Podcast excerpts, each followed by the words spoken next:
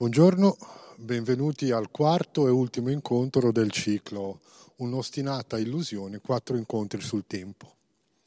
Un ciclo che si è sviluppato attraverso questi incontri che hanno toccato la rappresentazione del tempo nel cinema, questo durante il primo incontro, nell'arte, il secondo, nella musica e in quest'ultimo incontro eh, cercheremo di trarre una sintesi con quattro ospiti, toccando più elementi dalla parte dell'astrofisica con la professoressa Marina Migliaccio di Tor Vergata, con la filosofia il professor Maurizio Ferraris di Torino e poi con i nostri genovesi il professor Frassoni dell'Università di Genova e di Torino e con eh, l'avvocato Ariel dell'Ostrologo che in questa occasione sarà come presidente della comunità ebraica. Uh, vorrei partire diciamo dall'origine e per partire dall'origine mm, partirei dal Big Bang e chiamerei in causa in primo luogo la professoressa Migliaccio. Uh, la, la domanda è, il tempo esiste o, ci rifacciamo alla definizione di Einstein, è un'ostinata illusione? Buonasera, sì. Io infatti questa sera vi parlerò del tempo dell'universo e quindi vorrei discutere infatti con voi la possibilità di osservare l'alba del tempo, l'origine del tempo. E infatti colgo l'occasione per farvi, ecco,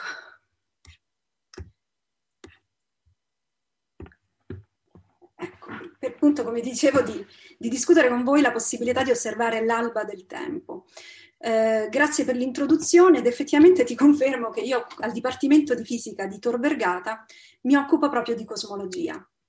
Ora, la cosmologia è quella scienza che studia il cosmo, così come si intuisce dal nome, ossia l'universo nel suo insieme, e vuole rispondere a domande quali come e quando si è formato l'universo, quali sono le leggi che lo hanno governato, qual è il destino, il fato ultimo dell'universo. E capite bene che queste sono domande che hanno accompagnato l'umanità dalla notte dei tempi e, e di fatti la cosmologia è forse una delle branche più antiche della filosofia.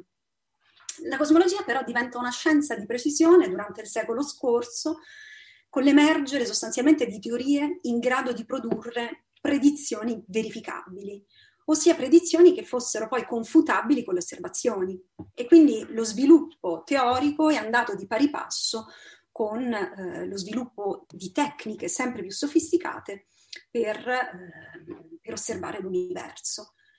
E noi sappiamo molto riguardo all'universo quest'oggi, le leggi che lo governano, siamo stati in grado di misurare con estrema precisione molte delle sue proprietà. Per esempio, abbiamo stimato l'età dell'universo, che oggi sappiamo essere 13 miliardi 797 milioni di anni con un'incertezza di 23 milioni di anni. Um, ora, questa potrebbe sembrare un'incertezza piuttosto grande, no? perché succedono tante cose in 20 milioni di anni, però è sempre da rapportarsi con, con il valore dell'età. E quindi è un po' come se io incontrassi qualcuno di voi per strada e senza conoscerlo, semplicemente osservandolo attentamente, fossi in grado di stabilire la sua età con la precisione di meno di un mese. Mi verrebbe da dire non, niente male, ma eh, come facciamo a stimare l'età dell'universo? E qui dobbiamo fare un passo indietro. Ora, um, in questa fotografia viene ritratto un pers- una persona che eh, probabilmente avete sentito nominare spesso durante questa, questa rassegna, Albert Einstein. Prima della sua teoria della relatività, che è datata all'inizio del secolo scorso, si riteneva che lo spazio e il tempo fossero due entità separate e, e, ben distinte. Da un lato c'era lo spazio, che è sostanzialmente il dove, um, il contenitore di eventi, una sorta di recipiente uh, vuoto in cui le cose accadono, i corpi si muovono. D'altro canto poi c'è il tempo, che invece è una quantità che descrive lo stato di cambiamento di un sistema e dai tempi di Newton si riteneva che il tempo fosse fosse assoluto, nel senso fosse lo stesso per tutti. In realtà con la teoria della relatività scopriamo che questo non è vero, in particolar modo l'intervallo di tempo che intercorre da due eventi, da due eventi ehm, viene misurato differentemente a seconda dello stato di moto di un osservatore o della sua posizione all'interno di un campo gravitazionale. ciò che resta veramente costante, che è costante per tutti gli osservatori e che è la stessa per tutti gli osservatori, è la velocità della luce. La velocità della luce nel vuoto sappiamo essere 299.792.458 metri al secondo, ossia più o meno 300.000 km al secondo. Una velocità enorme. Ma nei contesti più disparati siamo stati in grado di verificare che questa velocità è costante per tutti gli osservatori e, ed è un limite invalicabile in natura niente può viaggiare più veloce della luce. Ora, il fatto che esista una velocità al limite in natura ha delle implicazioni profondissime ehm, sulla simultaneità, per esempio, degli eventi, sul concetto di causalità. In particolare sappiamo che due punti nell'universo potranno comunicare, cioè potranno scambiarsi de- delle informazioni al più alla velocità della luce. La velocità della luce, come vedete da questo numero, 300.000 km al secondo, è, è elevatissima, è enorme, eppure è finita. E questo implica ehm, che l'informazione non viene trasmessa simultaneamente, cioè non si propaga simultaneamente. E questo ha una conseguenza eh, poco intuitiva, ci dice che qualsiasi cosa vediamo, nel momento in cui la vediamo, è un'immagine del passato. Ora, sulla Terra, nella vita di tutti i giorni, non ci rendiamo conto di questo effetto, non percepiamo questo effetto, ci sembra che tutto quello che vediamo intorno a noi avvenga nell'istante stesso in cui noi lo vediamo. E questo perché la velocità della luce, come dicevamo, è enorme. La velocità, eh, cioè la luce percorre una distanza di 300.000 km in un sol secondo. Tuttavia, se ci spostiamo eh, su scale cosmiche, sulle scale dell'universo, anche la velocità della luce non è poi così elevata. Non so, basti pensare al Sole. Quando guardiamo il Sole in un bel tramonto, noi non vediamo il Sole com'è adesso, in questo momento, ma lo vediamo com'era otto minuti fa. E questo perché il, la luce impiega otto minuti a coprire la distanza che ci divide dal Sole come si suol dire, il sole è a 8 minuti luce da noi. Non so poi se qualche settimana fa anche voi come me stavate seguendo col fiato sospeso la discesa del rover Perseverance uh, su Marte. E, e, si diceva quindi sul suolo marziano e gli scienziati coinvolti appunto sottolineavano l'importanza di um, che tutta quell'operazione avvenisse in maniera automatica e questo perché fondamentalmente c'è un ritardo nella comunicazione tra noi e Marte di 22 minuti, ovvero per mandare un segnale su Marte e per ricevere una risposta indietro devono passare 22 minuti. Ma Marte fa ancora parte del Sistema Solare. Cosa succede se andiamo al di fuori del Sistema Solare? Beh, la stella più vicina a noi è a 4 anni luce da noi e se usciamo ancora dalla nostra galassia, cosa succede? Beh, la galassia più vicina a noi è quella che vedete in questa immagine, una galassia spirale molto simile alla nostra per molti aspetti. Questa è Andromeda, è la galassia più vicina a noi ed è a 2 milioni e mezzo circa di anni luce da noi. Questo cosa vuol dire? Vuol dire che quando la osserviamo, noi non la osserviamo come adesso, ma la osserviamo come era 2 milioni e mezzo di anni fa. Insomma, pensate alla Terra due milioni e mezzo di anni fa, non c'era nemmeno l'Homo sapiens, e noi vediamo appunto com'era Andromeda due milioni e mezzo di anni fa.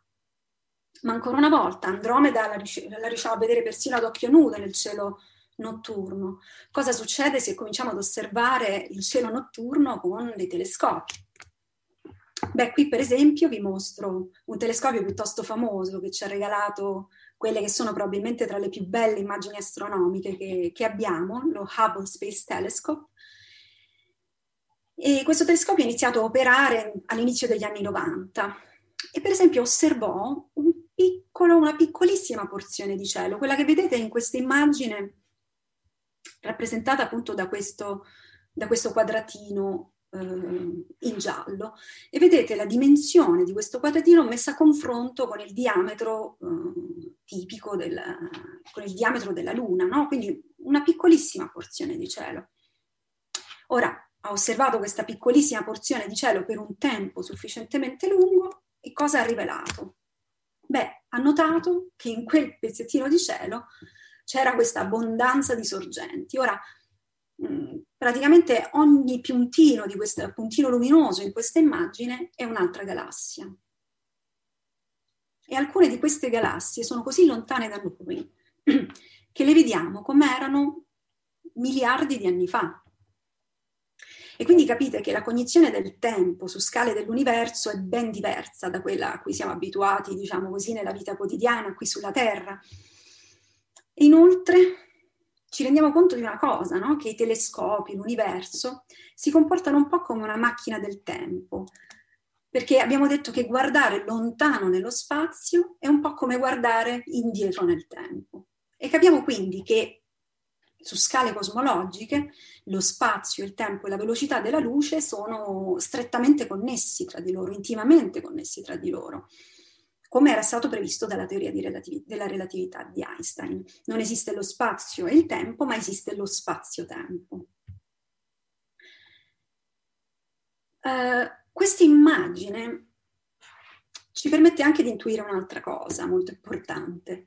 Ora, vi avevo detto prima che questo era un pezzettino, un, un francobollo di cielo piccolissimo e dentro di questo siamo stati eh, capaci di osservare migliaia di galassie e questo pezzettino di cielo non aveva proprio nulla di particolare e quindi se facciamo un'estrapolazione a tutto il resto della volta celeste possiamo stimare che nell'universo visibile esistano qualcosa come centinaia di miliardi di galassie e questo in qualche modo ci dà una misura della vastità dell'universo. E l'universo è vasto e non solo, si espande. E questo lo sappiamo dal 1929, dalle pionistiche osservazioni portate avanti dal, dall'astrofisico statunitense Edwin Hubble. Egli osservò qualcosa di estremamente peculiare. Osservò che le galassie, eh, che le altre galassie si allontanavano da noi con una velocità che dipendeva dalla loro distanza. Questo è praticamente espresso da questo grafico che vi mostro qui, dove abbiamo la velocità in funzione della distanza e vediamo che tutte le galassie che distano da noi, che si trovano da noi a una certa distanza, si allontanano da noi con la stessa velocità. E se guardiamo galassie che sono ancora più lontane, queste si allontaneranno con una velocità ancora maggiore. Cosa vuol dire? Vuol dire che noi ci troviamo forse in una posizione peculiare dell'universo e tutte le galassie si allontanano da noi? Beh, questo sembra veramente poco plausibile. Quello che in realtà succede è che la distanza tra ogni coppia di galassie nell'universo aumenta con il tempo. E questo perché è proprio l'universo che si espande. Ora, non è semplice immaginare l'espansione dell'universo. Un'analogia che spesso ehm, che spesso si propone per, per aiutarci a visualizzare l'espansione dell'universo è paragonare lo spazio alla pasta di un panettone. E nella pasta del panettone sono immerse, mh, è immersa l'uvetta passa, no? E eh, se lasciamo lievitare questa pasta nel tempo, no? la pasta si dilata e quello che succede è che l'uvetta passa eh, in particolare la distanza tra gli acini dell'uvetta passa aumenta, ma non perché l'uvetta si stia muovendo, ma perché l'uvetta che si trova all'interno della pasta viene trascinata dalla dilatazione della pasta. E questo è più o meno quello che succede nell'universo. Nell'universo lo spazio si espande e le galassie si allontanano tra di loro. Ma allora se io fossi capace di mettere indietro le lancette del tempo e quindi un po' riavvolgere il, fil- il filmino dell'espansione cosmica, cosa vedrei? Beh, vedrei che guardando indietro nel tempo, le galassie mi sembrerebbero sempre più vicine e guardando ancora indietro nel tempo, la distanza tra le galassie appunto diminuirebbe, diminuirebbe, diminuirebbe, la distanza tra ogni coppia di punti nell'universo tenderebbe alla fine a una distanza nulla, a zero. Ora, pensare che tutti i punti dell'universo siano a distanza nulla è un'astrazione matematica, è quella che i fisici chiamano una singolarità, una singolarità iniziale. Ora, che l'universo si sia veramente trovato in questa condizione di singolarità, quello che ogni tanto viene, eh, che viene considerato come il Big Bang, noi non lo sappiamo. Inoltre, eh, distanze nulle tra i punti dell'universo avrebbero implicato una densità infinita dell'universo e, ehm, e le leggi della fisica, così come la conosciamo, non funzionerebbero in questo regime. Inoltre il concetto stesso di spazio e tempo perderebbero di significato. Ora, noi non sappiamo se l'universo sia mai veramente stato in questa condizione di singolarità, ma quello che sappiamo per certo è che l'universo in passato si era trovato in uno stato estremamente caldo e denso. E questo lo sappiamo perché l'abbiamo verificato sperimentalmente.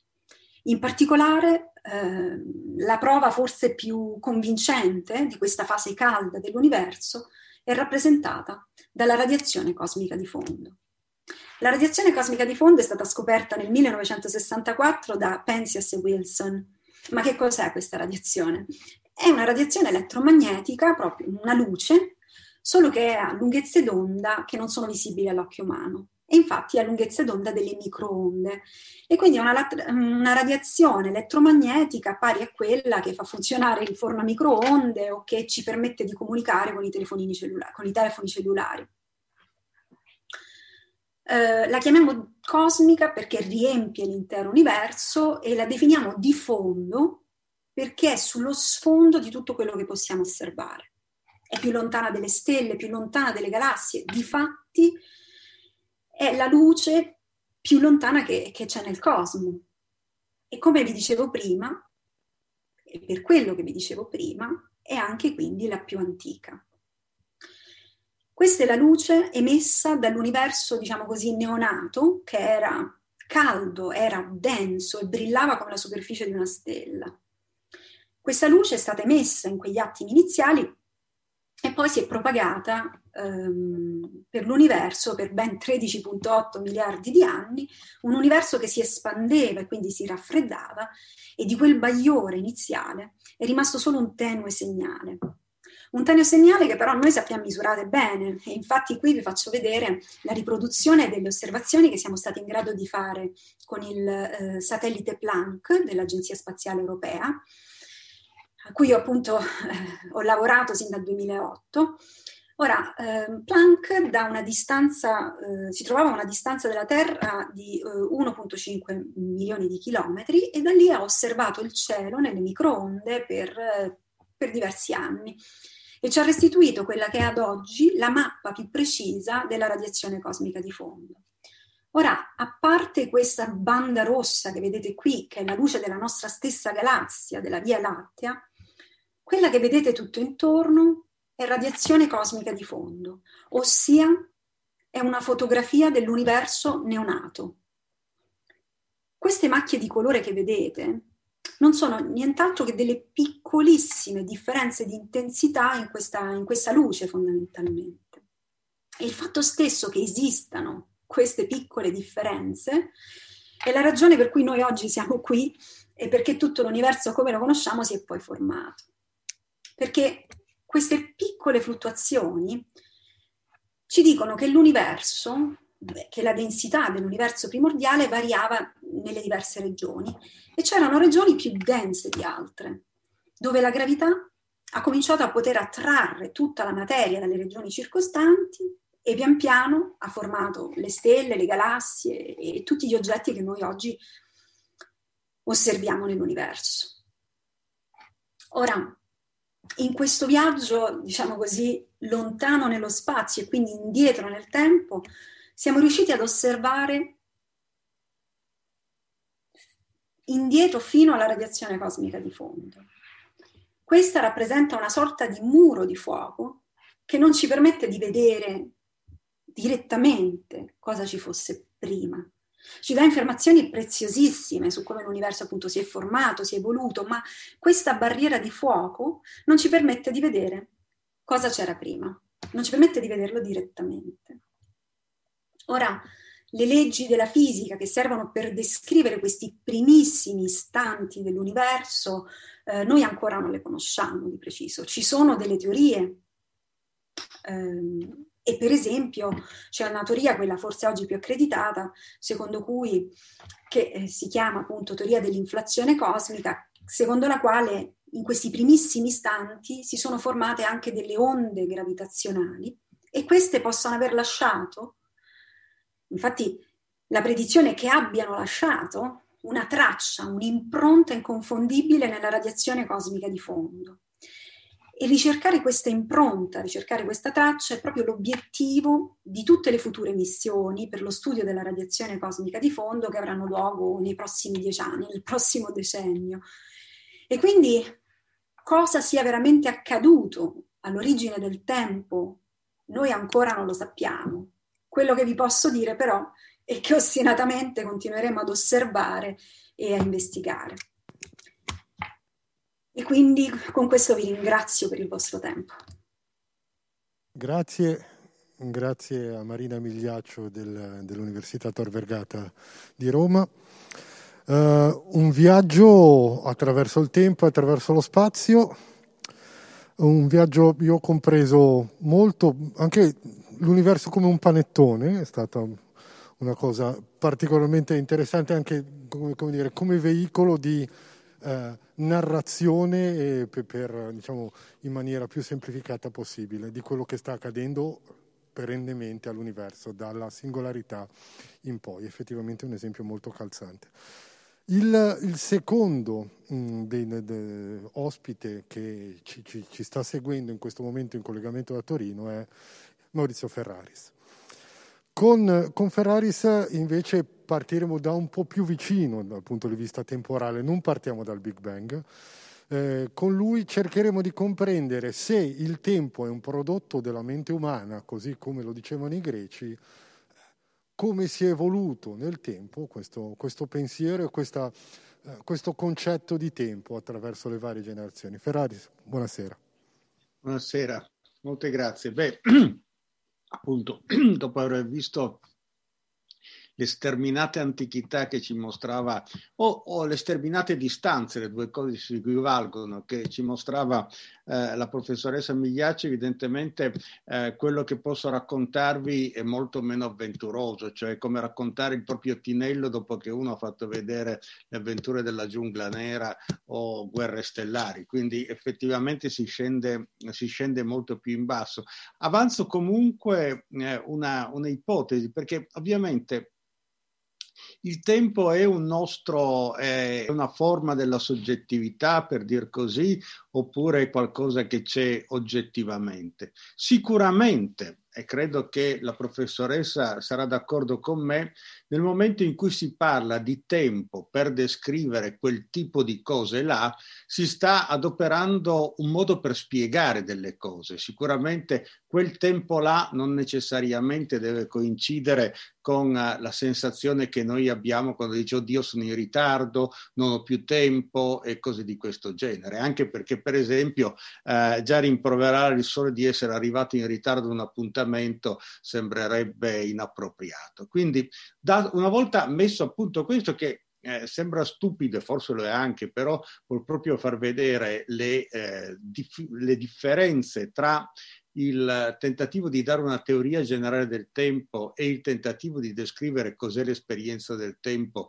nella nostra vita, faccio notare che ah, i filosofi notoriamente le aporie del tempo sono state delle aporie che hanno eh, incuriosito i filosofi anche prima che ci fosse la relatività. Questo non è per togliere eh, la, il valore alla relatività di Einstein, ma anzi per mostrare quanto radicato sia dentro al nostro modo di pensare quella riflessione che lì per lì sembrava così sorprendente, perché in fondo, per esempio, la nozione di spazio-tempo è sempre collegata nella, nelle nozioni filosofiche sul tempo. Mi spiego per non, eh, eh non, compli- cioè non, non fare troppe premesse. Aristotele ovviamente non aveva la più pallida idea dell'universo che ha descritto la professoressa. Lui pensava che la Terra fosse al centro dell'universo e che poi ci fossero degli astri che giravano intorno in maniera regolare, eccetera, eccetera. Insomma, era quella cosa pre-copernicana del, del mondo. Tuttavia, poi, eh, esaminando la questione del tempo, diceva già, il tempo è molto difficile da pensare e presenta una poria perché se l'istante, che è l'unità minima del tempo, fosse qualcosa, allora le cose di 10.000 anni fa sarebbero contemporanee a quelle di adesso, perché se è qualcosa resta e quindi tutto il tempo viene appiattito, eh, viene, viene messo sulla stessa dimensione. Se viceversa non fosse, non si capisce come possa esistere qualcosa che è fatto di nulla. Oltretutto con l'aggravante che poi noi diciamo che tutto quanto è nel tempo, quindi se tutto quanto è nel tempo, tutto quanto sarebbe del nulla, dunque nulla sarebbe, eccetera, eccetera, eccetera. Questo è un tipo di riflessione che Aristotele fa nella fisica, meglio nei libri che poi sono stati raccolti sotto il nome di fisica, che non per caso ha un'analogia eh, profonda con le riflessioni che Platone aveva fatto non sul tempo ma sullo spazio. Stessa roba, lui dice, eh, lo spazio è difficile da pensare perché lo spazio eh, è qualcosa dentro a cui stanno tutte le cose, ma se questo qualcosa dentro a cui stanno tutte le cose fosse qualcosa, allora non si capisce le cose dove starebbero. E se non fosse niente, allora non si capisce perché le cose non precipitano in, in continuazione. Per inciso, eh, sembra che Sol Kripke, un logico tuttora vivente anche se molto anziano, da bambino a sei anni eh, fece una domanda che più o meno a sua mamma, che più o meno equivaleva a, a, questo tipo di riflessioni, perché le ha chiesto, scusa mamma, ma se Dio è ovunque, noi dove stiamo? Che è anche una domanda legittima perché effettivamente dice, questo sta dappertutto e, e, e, non e, non c'è, posto per noi. Allora, in genere questo, uh, questo, questo genere di, di problemi, quindi Infatti poi eh, si dice, vedete, la verità è che noi non possiamo dare una spiegazione logica di cos'è il tempo perché il tempo, e questa è la soluzione grosso modo di Kant, è una forma dell'intuizione.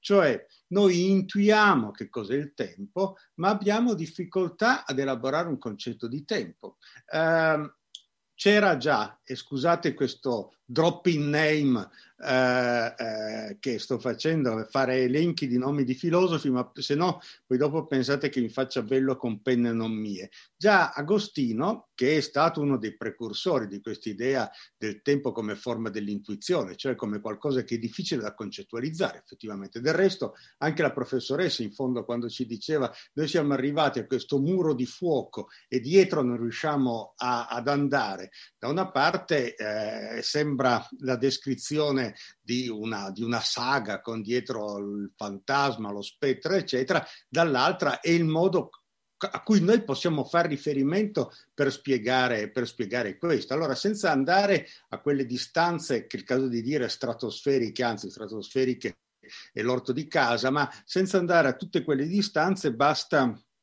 basta questa considerazione che è molto vera di eh, Agostino, quando lui dice, ma vedi, eh, il tempo, se non mi chiedi che cos'è, lo so. Se me lo chiedi non lo so. Per inciso è interessante perché questa è una cosa che si può applicare a tante cose della, del, dell'economia e della vita quotidiana. Cioè se uno ti, ti chiedesse, ma secondo te perché una banconota da 10 euro vale 10 euro, ti troveresti in difficoltà e daresti una risposta anche sbagliata, cioè perché diresti che poi se vai da qualche parte alla fine ti danno l'equivalente in oro, non te lo daranno mai, eppure vale lo stesso. Quindi ci deve essere un'altra spiegazione che non è quella. Per la vita quotidiana questo genere di interrogativi sono, sono sempre presenti. Quindi io direi, è una eh, buona soluzione quella di Kant dire che lo spazio e il tempo sono forme pure della sensibilità, nel senso che il modo in cui un essere umano o un essere simile a noi esperisce le cose è quello dello spazio e del tempo. Sono delle cose fatte per evitare che tutto accada nello stesso tempo. Per esempio, immaginate la simultaneità, immagino che per esempio eh, per, per, un onnisciente fuori del tempo debba essere noiosissimo guardare le partite di calcio perché tutto quanto si svolge contemporaneamente, non c'è nessun tipo di suspense o cose di questo genere. Invece per noi c'è un relativo interesse. Eh, immagino poi come starebbe una situazione un po' Magliana, gli scommettitori che sanno già come è andata a finire, eccetera, ma tanto non riescono a comunicarlo in tempo utile. Ma restiamo, restiamo, restiamo a noi. Il difetto della spiegazione kantiana è che in fondo in Kant eh, ehm, lui insiste troppo sul fatto che sono forme pure della soggettività e con questo dà uh, l'impressione che il tempo non sia oggettivo. Cioè io quello che insisto, l'unica cosa che vorrei dire è che il tempo come esperienza umana è qualcosa che vale per noi e per esseri simili a noi ma eh, per esempio cani e gatti, anche se non abbiamo una, vera esperienza della temporalità, per esempio per tornare ad un semi-animale, semi-vivo, in realtà non è vivo, che va molto di moda in questo periodo, il virus, io non penso che la nozione di tempo abbia qualche significato per, per il virus,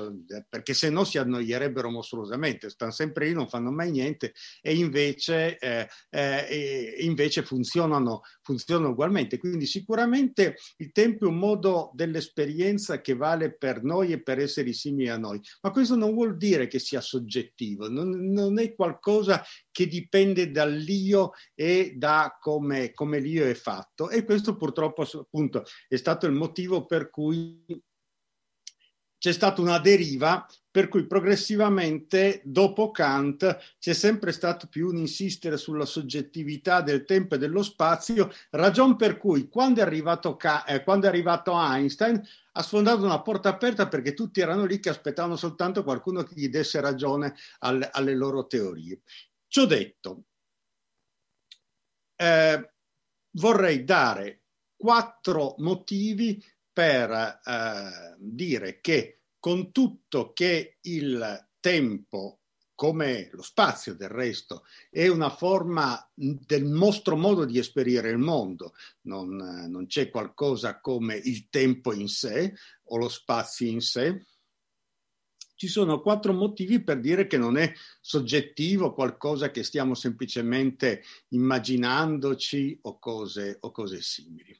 Allora, il primo è proprio la nozione di senso comune, noi nel senso comune abbiamo una nozione molto forte di tempo e non vale a niente dire è soggettivo. Cioè, ripeto, se uno si presenta in ritardo a un appuntamento, può certo dire di essere stato rapito da un marziano, di avere esperienze temporali di altro tipo, ma in generale fa brutta figura perché si assume che il tempo sia oggettivo. E fra l'altro, quando eh, questo uh, illustre filosofo inglese all'inizio del Novecento, McTaggart, fece una famosa comunicazione nel 1908 sull'irrealtà del tempo, tutta ben fatta, eccetera. Io confesso di non averla mai letta e quindi non so se lui facesse già riferimento alla relatività ristretta di Einstein. Comunque, eh, Moore, che era un suo allievo e amico, gli disse, va bene, tu dici che il tempo non esiste, vuoi dire con questo che non ho fatto colazione stamattina?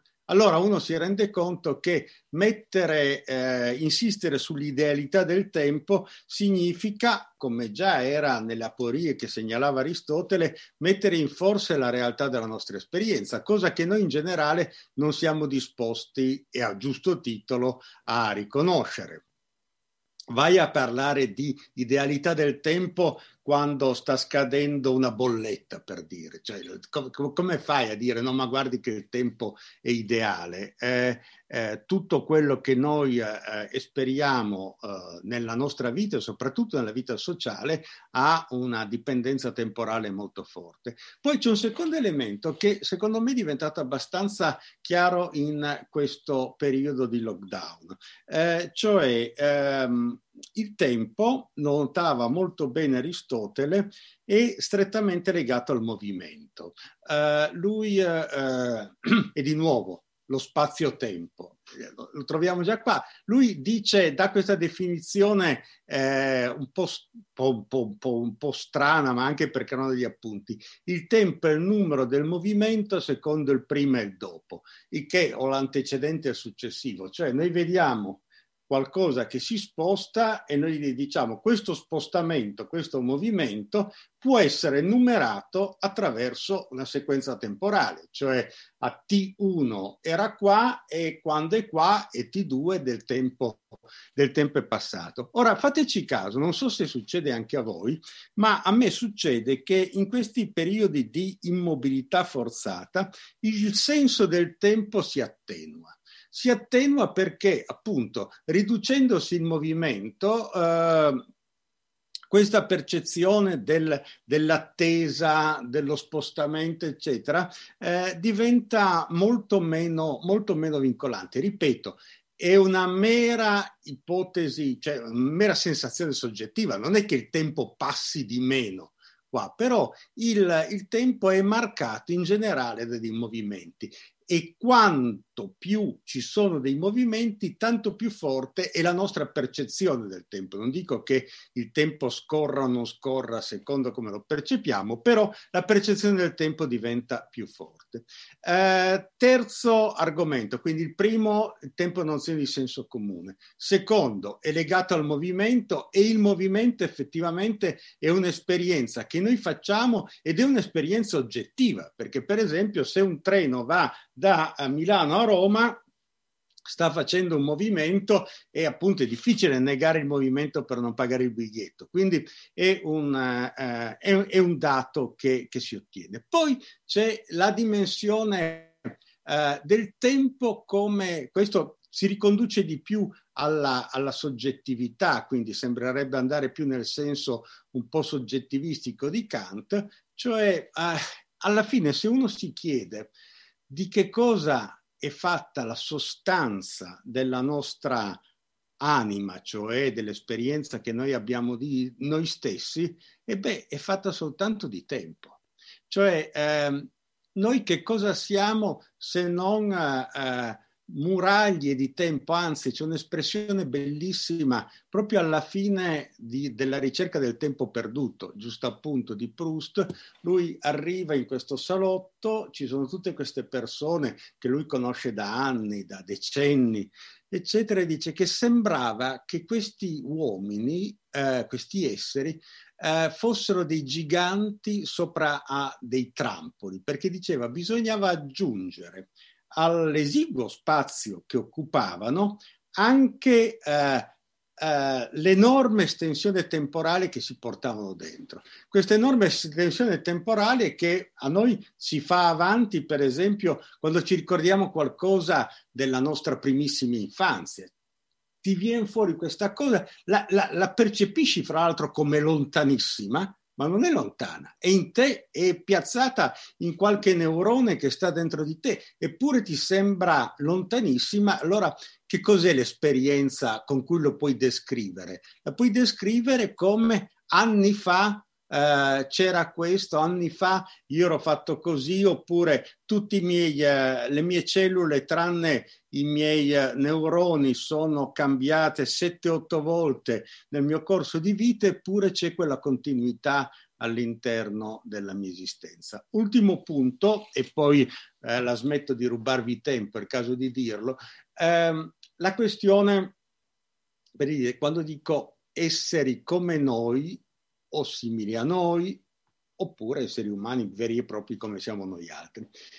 Considerate, eh, una delle caratteristiche fondamentali del tempo è di non averne mai abbastanza e se non si ha mai abbastanza tempo è perché prima o poi si muore banale dirlo, ma eh, conviene tanto, siamo tutti preparati. Cioè, chi non lo sapesse volevo avvisarlo, non è una grande notizia, non è neanche detto che, avvenga, che avvenga adesso, dopo, tranquilli, c'è, c'è tempo. Allora, eh, però non ce n'è tanto. E questo è quello che definisce la caratteristica della natura umana, perché se noi pensassimo di avere di fronte a noi uh, quelle distanze cosmiche, quelle temporalità intergalattiche di cui si parlava prima, eh, beh, per esempio, proverbi come precetti come non rimandare a domani quello che potresti fare oggi non avrebbero un gran valore. Perché, ma scusa, ho alcuni miliardi di anni di fronte a me, adesso devo mettermi fretta solo per questa cosa. Così pure eh, eh certe convenzioni che noi assumiamo come banali, cioè uno dice ti faccio questo assegno, posso postdatarlo? Sì, se vuoi postdatarlo, di quanto? Di un miliardo di anni? No, non puoi, perché non potrò mai andare all'incasso, ho il sospetto che non sarò lì ad incassare. Allora questo determina tutti questi atteggiamenti che sono degli atteggiamenti emozionali rispetto alla temporalità, aver fretta, annoiarsi, il tempo corre troppo lentamente, essere stanchi, eh, non riesco a stare dietro al tempo e tutte queste cose qua derivano appunto da questo legame che c'è fra il tempo e l'organismo. Gli organismi stanno es- esperendo questo tempo, non è una soggettività, non è necessario eh, essere eh, dei soggetti pensanti e riflettenti per avere questo urgenza, perché per esempio uh, tu puoi essere anche un bambino che è nato da pochissimo e uh, dopo un paio d'ore si mette a urlare perché? Perché passato del tempo e lui ha fame. L'organismo gli sta dando tempo, il suo metabolismo sta ingiungendo il passare del tempo. E fateci caso, questa è l'ultima cosa che voglio dire. Per esempio, un computer non ha questa esperienza del tempo perché il computer è nel tempo, possiamo programmare il computer per, che ne so, far apparire il salvaschermo dopo un quarto d'ora, cose di questo genere. Tutto questo va bene, ma il computer non penserà mai eh, che ha poco tempo, non penserà mai che eh, si sta annoiando, per fortuna, perché certe volte lo stressiamo. E quindi questa idea, noi e altri esseri simili a noi, uno dice sì, vabbè, noi altri esseri simili a voi. E, che, chi, e cosa vuoi? Siamo tutti uguali più o meno? No, non c'è bisogno di andare tanto lontano. L'esperienza che io e il mio orologio abbiamo del tempo è radicalmente diversa perché io ho un'esperienza del tempo e lui invece no, si limita a indicarmi il tempo. Grazie.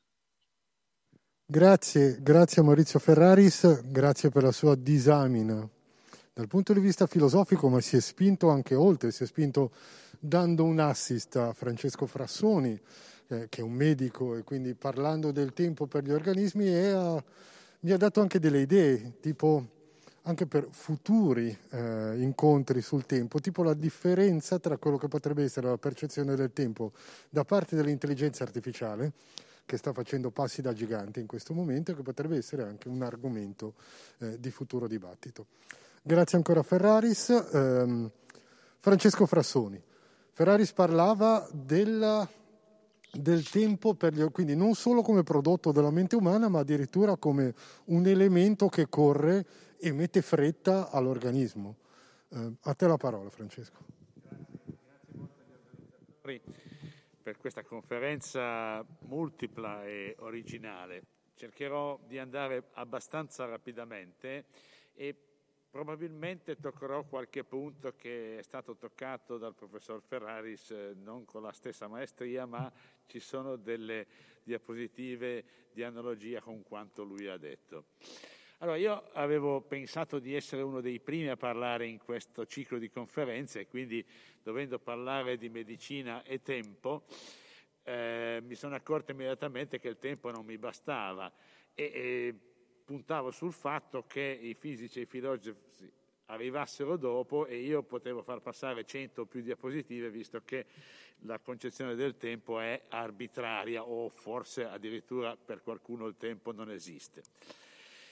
Allora questa è una schematizzazione di quello che è il decorso della vita, è certamente una trasformazione e qui mi riferisco a quello che poi dirà Aristotele, o ha detto Aristotele, ma insomma lo rivedremo in un'altra diapositiva, e la prima domanda in questo contesto è se in questa trasformazione esiste o no il tempo. Il primo scenario che voglio dire è fortemente da medico. La medicina in realtà ha un compito importante.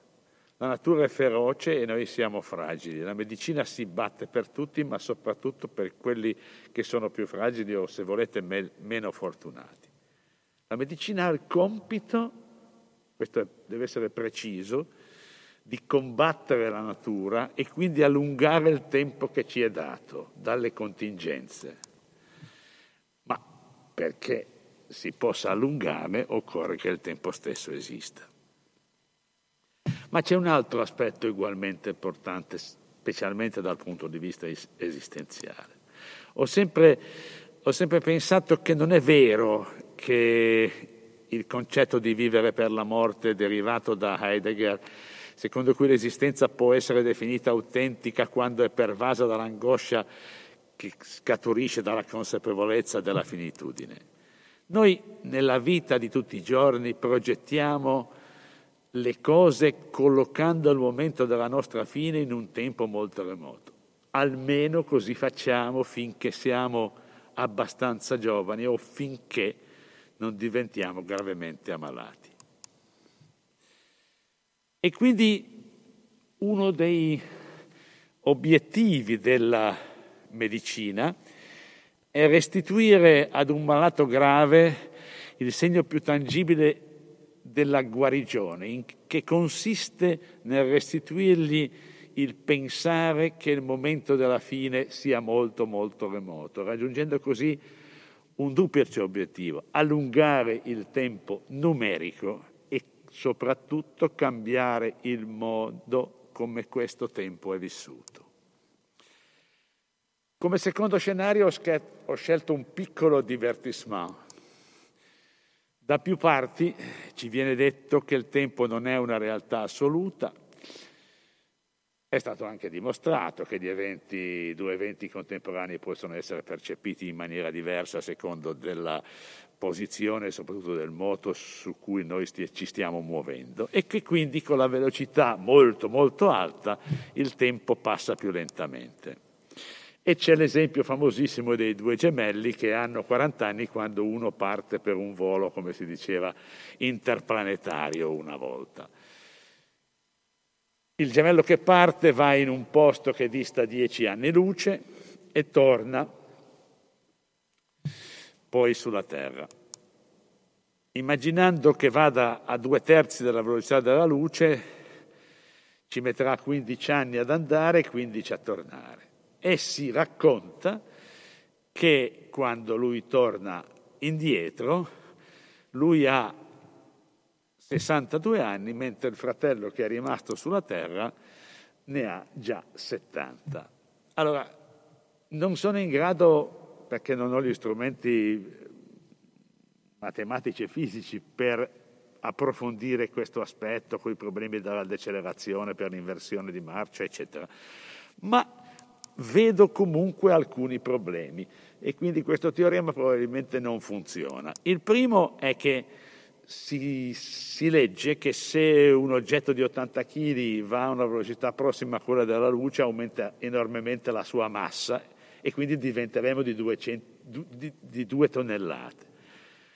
Il che vorrebbe dire passare da circa 10 alla 14 cellule di cui siamo fatti a 3 per 10 alla 15, il che comporterebbe una rapidissima proliferazione cellulare con due risultati praticamente sicuri. Un invecchiamento acceleratissimo e la estrema probabilità di sviluppare tumori. Ma Tralasciando l'aumento della massa, il paradosso ha immaginato che anche le cellule del Signore che va sull'astronave e poi torna modificano il loro bioritmo secondo la contrazione del tempo. E siccome noi ogni giorno dobbiamo produrre qualche centinaio di, di miliardi di globuli rossi e di globuli bianchi e qualche e un logaritmo in meno di piastrine, ma comunque moltissime, se rallentassimo la replicazione delle cellule, per esempio quelle del sangue che mi sono più note, noi diventeremmo rapidamente anemici e con un numero incredibile di infezioni. Quindi questo, questo, modello si applica forse per le misurazioni fisiche, ma alla biologia credo che sia difficile poterlo integrare. Il terzo scenario che vorrei discutere brevemente è la contingenza. Ora, la vita è comparsa 4 miliardi di anni fa. Non sono abbastanza abituato a frequentare questi numeri comunemente. Quindi, poiché il tutto, come ci ha spiegato la professoressa Migliaccio, è cominciato 13,5 miliardi di anni fa, mi è venuto da pensare che relativamente all'inizio del tutto la vita è apparsa abbastanza rapidamente e qualunque sia la posizione nei confronti della religione, qualunque essa sia, mi è venuto anche da pensare, in rapporto a questa considerazione, che qualcuno potrebbe pensare che qualcuno aveva fretta. Ora, la vita è comparsa 4 miliardi di anni fa e se dovesse ricominciare, è praticamente sicuro che le cose andrebbero in maniera totalmente diversa. Intendo dire che eh, lo sviluppo dell'evoluzione sarebbe probabilissimamente molto diverso e così anche la piccola componente più recente dello sviluppo eh, del, degli esseri umani. E questo eh, mi porta a fare una piccola parentesi, l'ho accennato mm, il professor Ferraris, il tempo esiste solo se è pensato. E qui probabilmente non tutti saremo d'accordo, ma in qualche modo è la comparsa dell'uomo che introduce l'idea del tempo, perché, come dire, eh, senza qualcuno che pensa non c'è nemmeno nessuno che misura e, e, e, quindi è impossibile che ci sia qualcosa che possa essere misurato senza una cosa che pensa.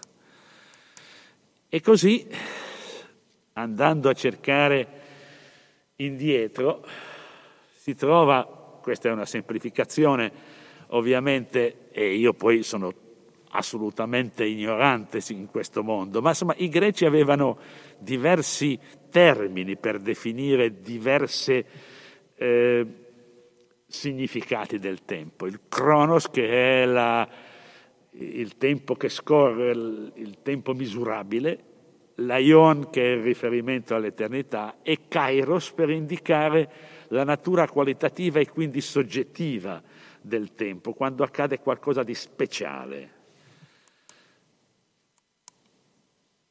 Ora, Aristotele lo ha detto molto meglio di come posso fare io, il professor Ferraris, dava diceva che il tempo si eh, può scorgere durante la trasformazione, che si chiama, non a caso, per un biologo fa, fa effetto, metabolè. Quindi nella trasformazione c'è, da un certo punto di vista, l'essenza del tempo. E c'è poco da fare, non c'è nulla che vada di più incontro alla trasformazione continua dell'organismo vivente. Se viviamo 80 anni, cioè 29.000 giorni, e già queste due parole diverse fanno un effetto diverso sulla nostra percezione del tempo che ci è dato. Eh? Ma a parte questo, possiamo calcolare che in questo tempo noi produciamo mille chilogrammi di cellule del sangue. Ora, persiste questo è veramente sorprendente, quasi miracoloso, ve lo faccio vedere in un secondo. Un'identità, un'individualità e un'unicità, come vedremo dopo, nonostante tutta la materia cambi continuamente nel tempo. È come se, è come se il concerto di Horowitz continuasse e voi foste spettatori, non vi accorgeste di nulla, mentre gli cambiano continuamente tutti i pezzi del pianoforte.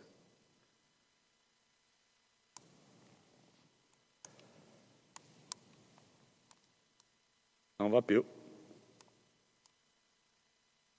Eccoli. Bene. Allora abbiamo visto Cronos e Kairos. La biologia e la vita includono in sé ed esaltano sia l'aspetto del tempo che scorre, sia l'aspetto del tempo speciale. Nella vita la sequenza del tempo in cui una cosa avviene o non avviene è tutto, come vi faccio vedere nelle prossime diapositive.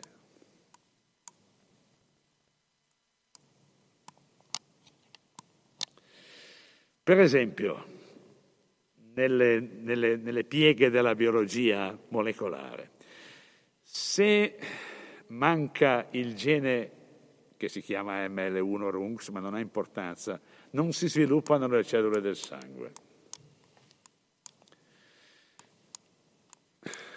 Fa un po' fatica, eh? Per cui questo non va. Beh, se dico avanti è meglio?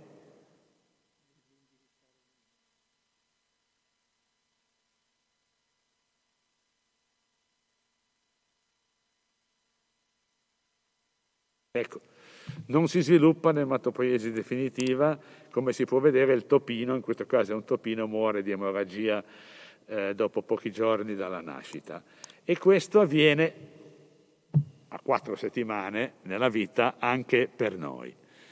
Se questo gene, che è fondamentale per lo sviluppo del sangue e quindi de, di noi, di, di ciascun individuo, si accende durante la vita adulta, il risultato è che noi, a noi viene la leucemia. Quindi la contingenza anche nella nostra storia individuale, nel tempo, quindi è praticamente tutto. Ma c'è un tempo ancora più speciale. Qui sono raffigurati un pochino dei 30 milioni di spermatozoi che sono in navigazione verso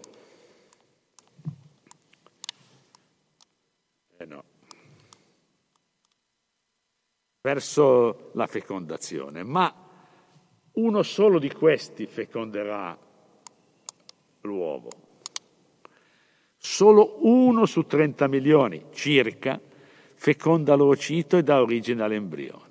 Per gli altri 29 milioni, 999, eccetera, e irripetibili embrioni non ci sarà mai più la possibilità di esistere. Mai più nella storia dell'universo. Eh? E quindi, e quindi la partita e la posta in gioco in questo particolare momento è essere o non essere essere scelti o comunque casualmente scelti tra 30 milioni di possibilità e, e, e sto dando una cifra ridotta, è qualcosa su cui almeno cercare di riflettere. Che patimento. Allora, concludo pensando, l'ho accennato un pochettino il professor Ferraris, al tempo futuro.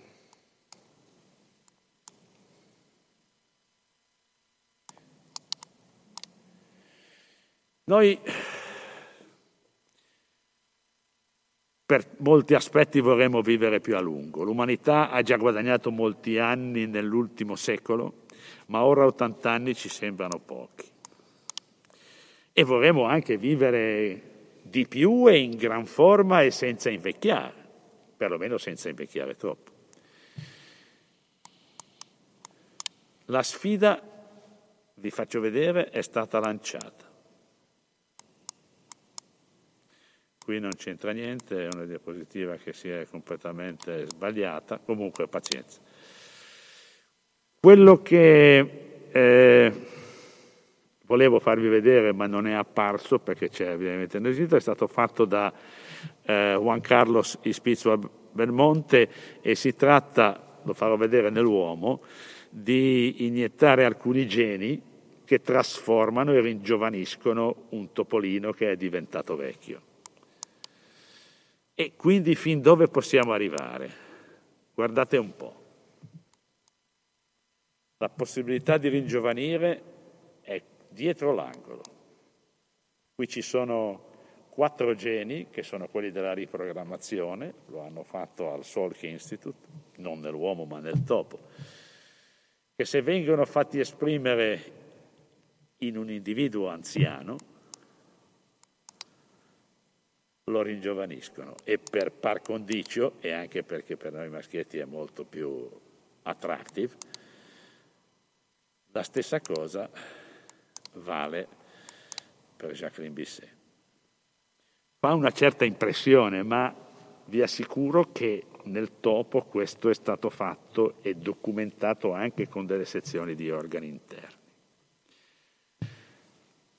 Vorrei concludere con un'ultima diapositiva, tuttavia, che lascio poi ad Ariel eventualmente commentare. Ma se la nostra vita dovesse essere costituita da 300 anni, a che trasformazione andremo incontro? Io l'ho chiusa con una battuta, ma lascio qui aperta la questione perché non sappiamo come la metteremo col mal de vivre. Vi ringrazio. Ringraziamo Francesco Frassoni per questo lungo ma interessantissimo, eh, rinco- questa lunga ma interessantissima rincorsa del tempo e dell'uomo nella sua perenne, perenne tentativo anche di vedere oltre la, la caducità della propria vita e di, di allungarla quanto più possibile. Veniamo alla, all'ultimo ospite del, del, nostro ciclo, è Ariel dell'Astrologo, è qua in, in rappresentanza, in veste di esperto della comunità ebraica, come, come, sia come religione che anche come, dire, a un certo punto diventa anche un modo di pensare. Io credo che la storia dell'ebraismo, correggimi Ariel, rispetto al tempo, sia un, quando abbiamo scelto l'ebraismo abbiamo tentato di vedere una religione che fosse al tempo stesso proiettata nella storia, perché ha una storia di grandissimo respiro, ma estremamente ferma nella storia parallelamente. Da un momento T con zero, il Big Bang. È corretto, Ariel? Diciamo che intanto buongiorno, buonasera a tutti. È corretto dire che eh, rappresenta un particolare punto di vista e che eh, poi vedremo adesso in questo poco tempo che abbiamo, però prende molto di, di, concetti che sono già stati detti e li mette insieme con originalità. Innanzitutto quello che si può dire è che non è facile individuare un'unica dimensione del tempo all'interno del pensiero ebraico, anzi diciamo che è abbastanza diciamo, consuetudine ritenere che vi siano almeno due dimensioni di tempo diverse, una diacronica e una sincronica, che rappresentano due modi entra- coesistenti, ma due modi diversi di vedere e di, di, di porsi di fronte al tempo, alla nozione del tempo. La prima, che è quella diacronica, diciamo più tradizionale, quella del tempo lineare, che è servita anche da matrice per quello che poi è il pensiero eh, ebraico-cristiano del, del, del, della nostra diciamo, cultura occidentale e fino sue, ai suoi sviluppi post-religiosi, pensiamo all'illuminismo e, e, ci, e lo vedremo anche un po' più avanti, è quella di un tempo che corre orizzontalmente da un principio verso una fine. Nella tradizione ebraica questo principio, che è, è nient'altro che la prima parola della Bibbia, della Torah, che è Bereshit, cioè in principio, quando Dio crea il cielo e la terra, e termina con il momento finale di un percorso umano ma rivelato che è quello della redenzione, della Geulah. È talmente connesso con l'idea del principio che nelle preghiere degli ebrei di tutti i giorni c'è una preghiera in cui si dice benedetto Signore che ha creato il principio, quindi non tanto il tempo quanto il principio. Dietro a questa preghiera c'è una visione profonda, filosofica, e cioè che il tempo di cui stiamo parlando, di questo tempo lineare, è il tempo dell'uomo. Cioè Dio crea il principio del tempo dell'uomo, perché Dio non avrebbe bisogno di creare un principio essendo infinito. E quindi il tempo di cui stiamo parlando è il tempo dell'uomo, che inizia con la creazione, quindi diciamo è il tempo della mondanità, dell'immanenza. Ed è un tempo che è anche simbolicamente rappresentato perché la Torah appunto inizia con una lettera che è la lettera Bet, che è la lettera che vale numero due, non è l'Alef. L'Alef appartiene al tempo e alla dimensione dell'uno, mentre la Bet, che è la lettera della pluralità, appartiene alla dimensione dell'uomo. E quindi anche graficamente, adesso non ve la posso far vedere, la Bet è proprio scritta come una diciamo come una C, tanto per capirci, anche se l'ebraico si scrive a destra e a sinistra, e quindi ha i tre lati chiusi e invece è aperta verso il futuro, è aperta verso l'avanti, che è proprio la dimensione del tempo lineare di cui stiamo parlando. L'uomo è talmente considerato padrone del tempo che i maestri insegnano che quando Dio dà le leggi agli ebrei, quindi al momento della rivelazione, il primo comandamento che dà è quello di darsi il tempo, cioè gli ebrei devono come prima cosa ricevono l'indicazione del capomese. Può sembrare una, una cosa assurda, cioè una cosa banale e inutile, per, con tutte quelle leggi che Dio avrebbe dovuto dare agli uomini, invece gli dà quella di essere padroni del loro tempo. Quindi questa concezione lineare c'è nell'ebraismo, della concezione diacronica, ed è, ed è propria del rapporto che, del, del, che, l'uomo ha col tempo proprio, cioè col tempo del, della dimensione umana. In ebraico la, la, parola storia non esiste, o meglio, è, tra, è, è, è espressa con il termine toledot. Toledot in ebraico vuol dire generazioni. Anche questa è un'indicazione precisa di come si sviluppa l'orizzontalità del tempo dell'uomo attraverso la genealogia, attraverso il generare e quindi dare continuità di sé ed è quella la storia secondo la tradizione ebraica. Questa visione orizzontale, come diceva prima Luca, potrebbe anche però essere caratterizzata come una visione a suo modo statica. In realtà l'ebraismo concepisce la dimensione del tempo nell'orizzontalità come una continuità sostanzialmente alimentata da due spinte, una spinta verso il passato e una spinta verso il futuro. E come la si considera?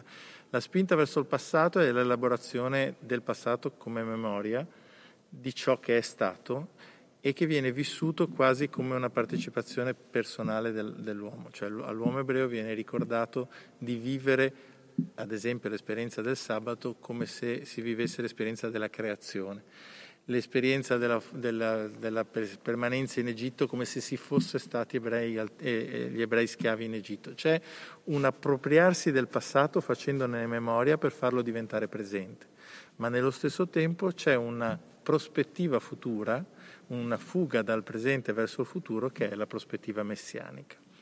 Questa prospettiva messianica che fa sì che l'uomo sostanzialmente attribuisca un senso alla propria vita collegando il passato con il futuro, quindi la creazione con la redenzione. Questa è la dimensione eh, orizzontale, ma c'è un'altra dimensione che possiamo chiamare sincronica, che è figlia proprio di questa dimensione, di questa presenza, diciamo, eh, non umana, quindi del, del tempo non umano, che però è presente nella storia dell'uomo, cioè quella della dimensione messianica. Sicuramente frutto dell'esperienza storica ebraica di persecuzione e di disperazione, questa idea messianica come idea di riscatto, come idea di, di, diciamo di, di proiezione verso un mondo migliore, verso una dimensione migliore, anche in chiave religiosa, ha introdotto una dimensione del tempo che si accompagna ma diversa da quella orizzontale. Sostanzialmente, come vi ho detto prima, l'uomo percepisce il proprio essere nel mondo, propria, il, proprio essere, il proprio presente, solamente quando lo riconnette ad un passato, che è la creazione, e ad un futuro, che è la redenzione. Questo essere nel mondo, quindi, è un essere, esserci carico di responsabilità. L'uomo ha il compito di far sì che, che l'epoca messianica arrivi. quindi è contemporaneamente nel presente, ma con questa dimensione creativa del favorire, attraverso le azioni virtuose, attraverso il rispetto delle, dei precetti, l'arrivo di una dimensione, eh, della dimensione finale.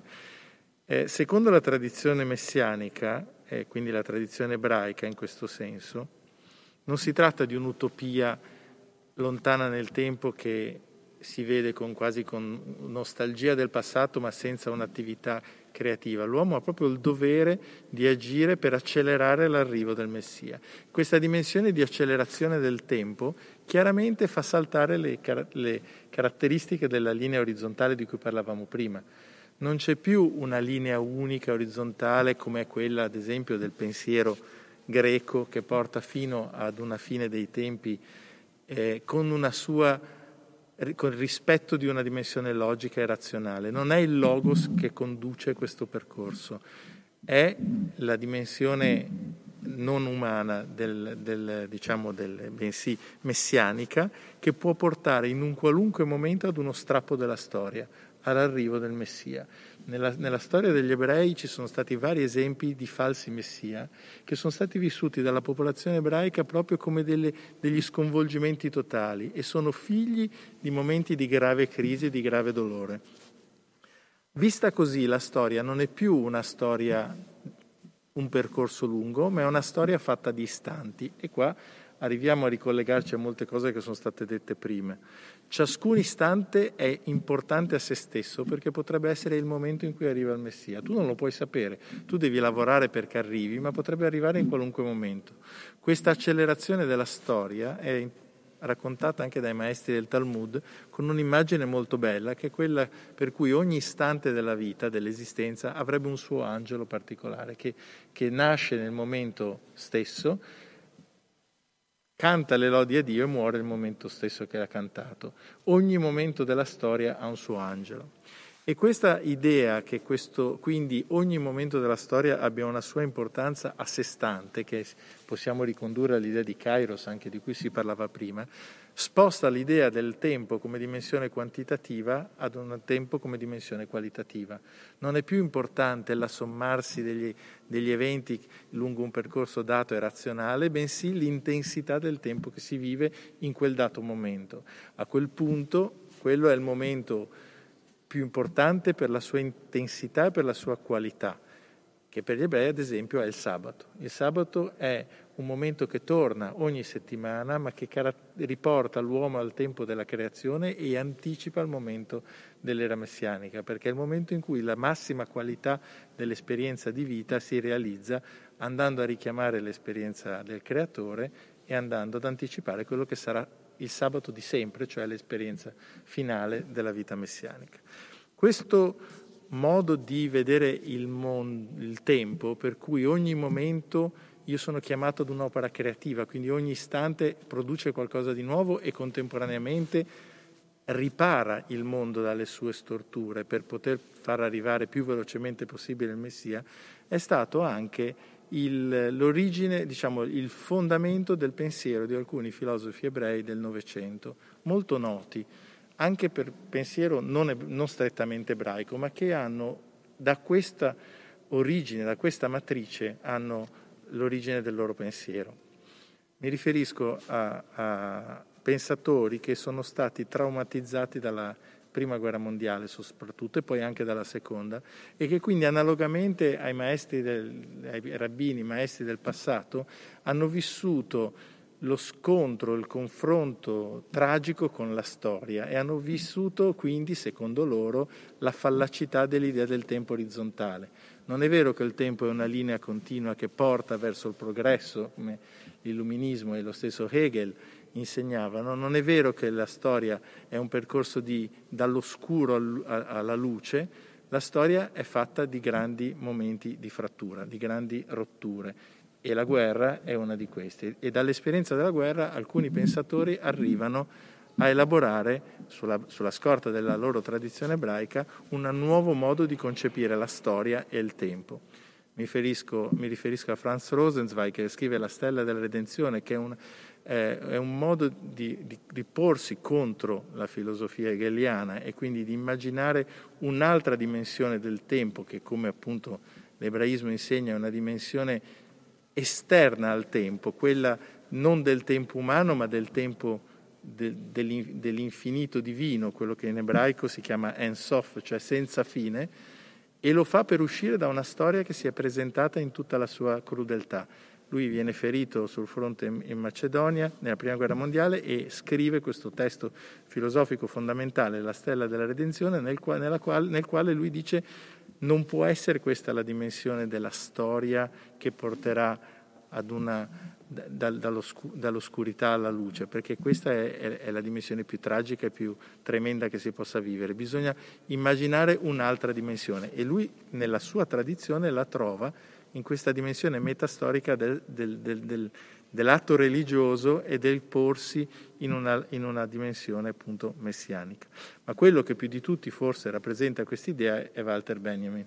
Walter Benjamin trasferisce questa dimensione religiosa in una dimensione politica e in un percorso di, di, di, di studio che attraversa diversi campi del sapere, dall'estetica alla, alla, anche allo studio della, della, della letteratura con l'analisi del dramma barocco, lui arriva poi alle famose tesi di filosofia della storia, nelle quali affronta questo tema di fondo. Di fronte alla tragicità e alla irriducibilità di questa, di questa storia dell'uomo piena di, di dolore e di, e di sofferenza, lui immagina proprio una storia fatta di elementi di rottura e di interruzione. C'è una famosa immagine che adesso forse dovrebbe essere proiettata, che, che lui cita nella tesi numero 9 di, di, di, di, filosofia della storia, che è un quadro di, Paul Klee, una delle immagini più iconiche della storia della filosofia, eh, e si chiama Angelus Novus. Eh, leggo direttamente per non fare errori. Lui definisce questo angelo che sembra in atto di allontanarsi da qualcosa su cui fissa lo sguardo. Ha gli occhi spalancati, la bocca aperta, le ali distese. L'angelo della storia deve avere questo aspetto. Ha il viso rivolto al passato, dove ci appare una catena di eventi e gli vede una sola catastrofe, che accumula senza tregua rovine su rovine e la rovescia ai suoi piedi. Vorrebbe ben trattenersi, destare i morti e ricomporre l'infranto, ma una tempesta spira dal paradiso che si è impigliata nelle sue ali ed è così forte che egli non può più chiuderle. Questa tempesta lo spinge irresistibilmente nel futuro, a cui volge le spalle, mentre il cumulo delle rovine sale davanti a lui al cielo. Ciò che chiamiamo il progresso è questa tempesta. Questa immagine rappresenta sostanzialmente quello che vi ho detto. Una visione lineare della storia cioè un percorso che porta necessariamente dal passato al futuro, ma piena di elementi di frattura. L'elemento di frattura la, sono le, le, rovine, le fratture della storia che questo angelo, che è quel famoso angelo che i maestri del Talmud dicono che sorge ogni istante, guarda con orrore e, e nel guardarle con orrore lui vorrebbe fermarsi, vorrebbe fermarsi a ricomporre l'infranto, cioè quell'opera di, di, di, di diciamo, di ripetizione della tensione creativa che ha eh, l'uomo per, per richiamare la, la, creazione del divino. Non può tollerare il dolore e la sofferenza del mondo, deve intervenire per poterlo ma nello stesso tempo deve andare avanti. Deve andare avanti in nome di, un, di un'idea che è quella appunto che l'ebraismo nella sua visione sincronica del tempo contesta, è l'idea del progresso nonostante tutto, di un progresso che riporta via, allontana l'angelo e quindi anche l'uomo dal suo compito fondamentale che è quello di ricomporre l'infranto, di eliminare quelle fratture nella storia e nel tempo che impediscono l'arrivo del Messia. Questa lettura filosofica e religiosa è la lettura che porta questi pensatori a contestare l'idea positivista e l'idea hegeliana che la storia avesse un corso unico e portasse necessariamente verso un finale positivo. Ma anche la stessa idea di, del marxismo, la stessa idea di Marx, che vedeva comunque che dai conflitti si dovesse arrivare ad un finale necessariamente positivo dove gli oppressi sarebbero stati diciamo, i vincitori. La storia di Benjamin è una storia diversa, è la storia degli sconfitti, è la storia dei vinti, è la storia della sofferenza che però si dà un, una possibilità di riscatto attraverso la dimensione della rivoluzione, attraverso la dimensione messianica. E c'è un ultimo pensatore, con questo chiudo, che richiama, si richiama a quelli che ho appena citato, che è Emmanuel Levinas. Lui è un, è un, filosofo francese che non vive l'orrore della prima guerra mondiale, ma vive l'orrore della seconda guerra mondiale. E lui fa un passo ancora in avanti. Lui dice che la dimensione dell'uomo, dal punto di vista ebraico, di fronte all'orrore della guerra, non è neanche quella di uscire dalla storia come, come in qualche modo Rosenzweig sembrava indicare, ma di rimanere nella storia, ma uscire da sé e trovare il senso della propria esistenza nell'altro, la ricerca del volto, l'idea dell'altro come il momento fondante, la dimensione dell'esistenza. E questo in una logica estrema dove di nuovo torna il tempo. Qual è il momento più importante nella vita di un uomo o di una donna nella confrontarsi con un altro da sé è la genitorialità. E qui torniamo a un discorso che faceva prima il professor Frassoni.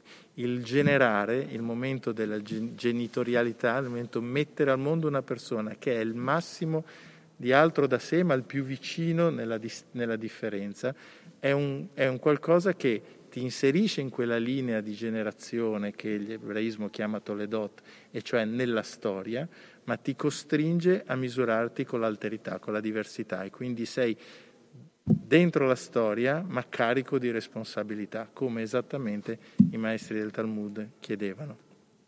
Grazie. Grazie Ariel dell'astrologo. Io siamo in conclusione di questo ciclo, speriamo, da parte mia e dell'altro co-ideatore che è Michele Piana, che è con noi nello spirito, di aver in qualche modo toccato un pochettino alcune delle anime del tempo. Ringraziamo Ariel dell'Astrologo, Francesco Frassoni, Marina Migliaccio e Maurizio Ferraris. Ringraziamo Palazzo Ducale per aver ospitato questo ciclo, sperando di poterne fare ancora degli altri finché ci sarà tempo. Grazie a tutti e alla prossima.